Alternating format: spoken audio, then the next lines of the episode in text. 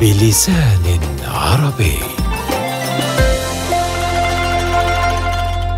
في فترة بين الحربين العالميتين كانت أوروبا تمور في أتون هائل من الأفكار والنقاشات خصوصا بعدما أثبتت كثير من العقائد والتنظيرات فشلها في تبرير أو فهم ما حصل.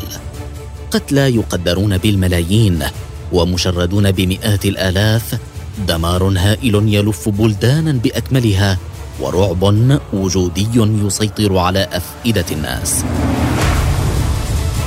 برزت حينها أحزاب وتيارات ترفع كل منها راية الحل للخروج من هذه الدوامة. بعضها نجح لفترة قصيرة نتيجة الظروف وبعضها الآخر ولد ميتا بلا حياة.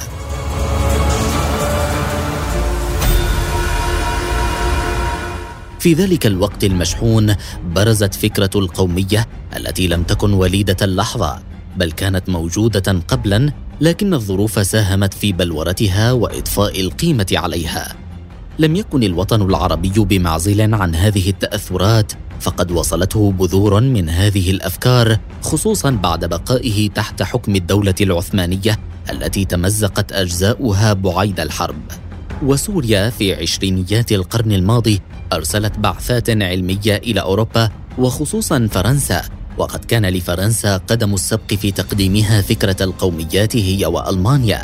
فتشبع المبتعثون السوريون بهذه الأفكار ووجدوا أنها قد تكون سبيلا لحل أزمات بلادهم. ومن هؤلاء الشباب السوريين العائدين ميشيل عفلق وصلاح البيطار حيث كانا يعملان في التدريس قبل سفرهما. وحين عادا بث افكارهما في عقول طلابهما وأصدقائهما وكانت الفكرة التي أرادوا نشرها هي فكرة حزب البعث. ومن هنا انطلقت الفكرة فمن صاحبها الأول؟ ومن هو عراب البعث الحقيقي؟ وهل كان الآباء المؤسسون مطبقين لفكرة البعث حقا أو هي مطية لمصالح لاحقة؟ وهل أوصل البعث قادته إلى السلطة أو أن الظروف حينها كانت مهيئة لمثل هذه الانتقالات؟ هذا ما سنعرفه في حلقة البعث الفكرة التي ولدت ميتة. لمحة عن المؤسسين. من عائلة دمشقية عريقة عرفت عبر التاريخ بآثارها العلمية والدعوية ولد الابن صلاح الدين بيطار ابن الشيخ خير الدين بيطار. وحين بلغ سن الشباب طاقت نفسه للدراسة في فرنسا حيث كانت موئل الطلبة النابهين فسافر إليها ودرس الفيزياء هناك ودهش من الحضارة والتقدم الذي لمسه في مغتربه. وهناك في فرنسا تعرف على صديق اسمه ميشيل عفلق وتوطدت علاقتهما بشكل كبير حتى بعد عودتهما إلى دمشق وممارسة التعليم في مدارسها. أما ميشيل عفلق فهو ابن دمشق أيضا ولكن من عائلة مسيحية أرثوذكسية متعلمة. سافر أيضا إلى فرنسا لدراسة التاريخ ثم التقى بصلاح البطار وحين عاد إلى دمشق بدأ ينشر أفكاره عبر تدريسه لمادة التاريخ في مدارس دمشق. في الوقت نفسه كان زكي الأرسوزي الشاب العلوي المبتعث في فرنسا أيضا قد تبلورت لديه أفكار عن القومية والعروبة وحين عاد إلى مسقط رأسه اللاذقية بدأ يبشر بما يؤمن به. فهناك يمكننا أن نفهم التصور الأولي لما جرى لاحقا. ثلاثة شبان من طوائف مختلفة آمنوا بالفكر القومي العروبي تعلموا في فرنسا ووجدوا ضالتهم في هذا الفكر. وحين عادوا إلى سوريا نشروا ما آمنوا به بين طلابهم وتلاميذهم. قبل أن يتحول هذا الفكر لحزب سياسي سيتغول ليأكل البلاد كلها. في عام 1932 وبعد عودته من فرنسا أسس ميشيل عفلق مشروعا أسماه الإحياء العربي الذي تطور لاحقا ليصبح النواة الأولى لفكرة حزب البعث. وكان عفلق في بدايات مشروعه مؤمنا بالشيوعية لكن بعد دعم الحزب اللبناني الشيوعي لسياسات الاستعمار الفرنسي قطع علاقته بالشيوعية وتوجه للعمل السياسي الحر. وبتضافر جهود الآباء المؤسسين عفلق والأرسوزي وبطار برزت الحاجة لتأسيس حزب سياسي جديد في سوريا يكون واجهة للعمل السياسي وتم اختيار اسم حزب البعث دليلا على الرغبة بالإحياء والتجديد. كل هذه الإرهاصات لم تتوج إلا حين تحول الأمر إلى مشروع حقيقي ناجز ففي عام 1947 اجتمع الحزبان حزب البعث العربي التابع للأرسوزي وحركة الإحياء العربي التابعة لعفلق وبيطار تحت مسمى واحد وهو حزب البعث العربي. وأعلنت ولادته وعين عفلق أمينا عاما له. يمكننا أن نعد تاريخ ولادة الحزب في عام 1947 نقطة فاصلة في تاريخ سوريا لأسباب كثيرة. منها أن سوريا في ذلك الوقت نالت استقلالها من فرنسا ومن الطبيعي أن تكون البلاد بعيد الاستقلال بحاجة لخطط واضحة لقيادة البلاد إلى ضفة الأمان. ومنها أن الحزب لعب على وتر الوحدة القومية وكانت هذه الافكار في تلك الفترة لها بيئة خصبة عند عموم الشعب السوري. انطلق الحزب من منطلقات علمانية قومية عربية رافعا شعار أمة عربية واحدة ذات رسالة خالدة. يا شباب العرب هيا وانطلق يا موقفي وارفع الصوت حيث ضمن مبادئه الشهيرة في الوحدة والحرية والاشتراكية وأعلن عبر مؤتمره الأول ثلاثة أهداف رئيسه النضال ضد الاستعمار من أجل تحرير الوطن العمل على توحيد العرب في دولة واحدة ذات سيادة بعث الواقع العربي عن طريق الانقلاب على ما يسوده من فساد. نحن فلاح في مطلع الخمسينيات توسعت قاعدة الحزب إلى خارج سوريا ووصل إلى العراق البلد الذي سيشهد تأسيس حزب البعث العراقي والذي يتشابه مع حزب البعث السوري بالاسم قبل أن تظهر المشكلات الحقيقية بينهما.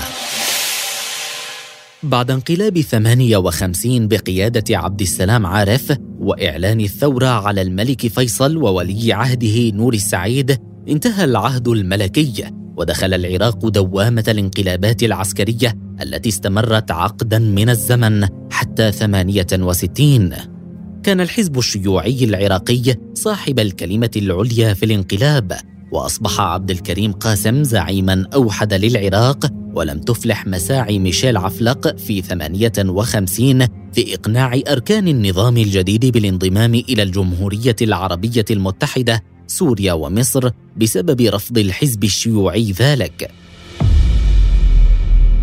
في سوريا كان الوضع مختلفا حيث بدأ صيت هذا الحزب ينتشر بشكل كثيف في الأرياف والمناطق النائية ويستعصي على الدخول الجدي في المناطق الحاضرة كدمشق وحلب. ولهذا أسباب معروفة أبرزها أن الشعارات التي رفعها الحزب كانت موجهة للطبقة الكادحة لأنها هي الطبقة المطحونة والمتأثرة بالتغيرات السياسية والاقتصادية أكثر من غيرها. ويضاف لها أيضا أن الحزب لم يشهد شعبية قوية على عكس الحزب العربي الاشتراكي بقيادة أكرم حوراني الذي كانت شعبيته أقوى من حزب البعث. وفي تطور خطير أقنع ميشيل عفلق أكرم حوراني بالانضمام له وتوحيد الحزبين في حزب واحد فأصبح اسم الحزب الجديد حزب البعث العربي الاشتراكي. حاول كل من عفلق وبطار وأتباعهم نشر أفكار الحزب بين صفوف السوريين وقاموا بوضع مبادئ عامة له. بقيت هذه المبادئ والشعارات تردد على مدى عقود بعدهما. يعد دستور الحزب أهم وثيقة أساسية صدرت عنه لرسم سياسات الحزب في مختلف المجالات الداخلية والخارجية والاقتصادية والاجتماعية والثقافية والتربوية والتعليمية. خلال الفترة الزمنية الواقعة بين عام التأسيس 1947 وبين إعلان إعلان الوحدة بين سوريا ومصر 1958 كانت سوريا تمور بالأحداث الجسيمة التي سترسم معالم البلد لعقود لاحقة.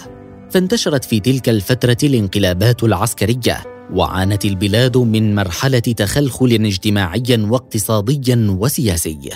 وهو الموجه لاتخاذ القرارات الحزبية على مختلف المستويات القيادية وهو الضابط لآلية عمل الحزب لتحقيق أهدافه. لم تعدل أي مادة في الدستور منذ إقراره في المؤتمر التأسيسي المنعقد في دمشق في أبريل نيسان 1947 وحين أعلن جمال عبد الناصر عن قرار الوحدة بين سوريا ومصر حل الحزب نفسه وخرج ميشيل عفلق بمرثية تعلن أن حل الحزب هي خطوة في تحقيق مصلحة أكبر وهي الوحدة. لكن الغريب أنه في تلك الفترة انقسمت القيادة الحزبية في كل من سوريا والعراق ونشأت قيادة مختلفة تماما في العراق وصلت إلى سدة الحكم وواصلت نشاطها بمعزل عن القيادة في سوريا. وحين قام عبد الكريم نحلاوي بانقلابه الشهير ووقع الانفصال بين سوريا ومصر عادت قيادة الحزب لتأييد هذا الانفصال وكأنه انقلب على مفاهيمه ومبادئه الأولى. فكيف يؤيد فكرة الانفصال حزب من مبادئه الوحدة؟ كانت السنوات التالية بعد الانفصال سنوات حاسمة في مسيرة الحزب. فقد قام عدد من الضباط البعثيين السوريين بتشكيل اللجنة العسكرية الثلاثية وقوامها حافظ الأسد وصلاح جديد ومحمد عمران. وكان هدفهم غير المعلن السيطرة من خلال الحزب على البلاد. أعطت اللجنة العسكرية السلطات الكاملة لأمين الحافظ وجعلته رئيسا للبلاد والمتحكم الظاهر بأمورها. لكنهم من وراء الستار هم الذين كانوا يديرون البلاد. وحين وقعت محاولة انقلاب سليم حاطوم في عام 66 بدأت هذه اللجنة بتصفية الحسابات فيما بينها والقفز فوق كل المبادئ والشعارات التي نادت بها. منذ أن وصل حافظ الأسد إلى السلطة في عام 1970 استطاع بخبث ودهاء أن يعزل كل المؤثرات التي تقف عائقا في طريقه بدءا برفاق النضال الذين شاركوه الأمنيات والطموحات وصولا إلى الآباء المؤسسين للحزب حيث بدأ وبرعاية حزبية بالتخلص من معاونيه إما بالقتل أو الاعتقال أو النفي. وأصبح حزب البعث منذ ذلك الوقت هو الحزب القائد للدولة والمجتمع ولم يسمح بحياة حزبية حقيقية منذ ذلك الوقت حيث سيطر الحزب بكل تشكيلاته على مفاصل البلاد سياسيا وعسكريا وفكريا واقتصاديا. في الطرف الثاني كان العراق يعاني الأمرين وبشكل أقسى من سيطرة حزب البعث العراقي حيث وصل إلى السلطة الشاب البعثي الطموح صدام حسين والذي غير قواعد اللعبة السياسية منذ استلامه للحكم فنكل بالمعارضين وقتل المخالفين وأحكم قبضته على الدولة ومواردها وشن حربا على إيران تحت ظل الحزب ذهب ضحيتها نصف مليون قتيل عراقي وملايين الدولارات من خزينة الدولة. وبعد سنوات قصيرة غزا الكويت في أول حادثة غزو عربي عربي بين بلدين شقيقين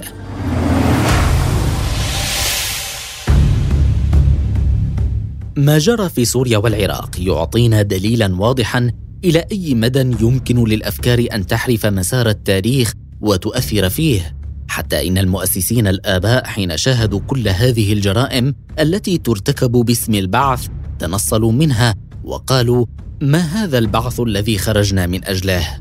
صلاح بيطار الأب المؤسس للحزب اغتيل بطريقة غامضة في فرنسا عام 1980 ولا أحد يعرف من الجاني الحقيقي. ميشيل عفلق شريك بيطار في الحزب عاش هاربا في العراق تحت ظل البعث سوريا إلى حين وفاته في عام 1989 وكثير من الرفاق الذين ضحوا بأوقاتهم وأعمارهم من أجل هذا الحزب كان الحزب أول من أطعمهم السم وانتقم منهم. إرث الحزب ما زال يحكم سوريا. تحت منظومة من المبادئ التي ماتت قبل أن تولد. فهل نعي الدرس في اعتناق أفكار أكثر حيوية وملائمة لظروفنا الراهنة؟ الكلمة الأخيرة ستكون للتاريخ.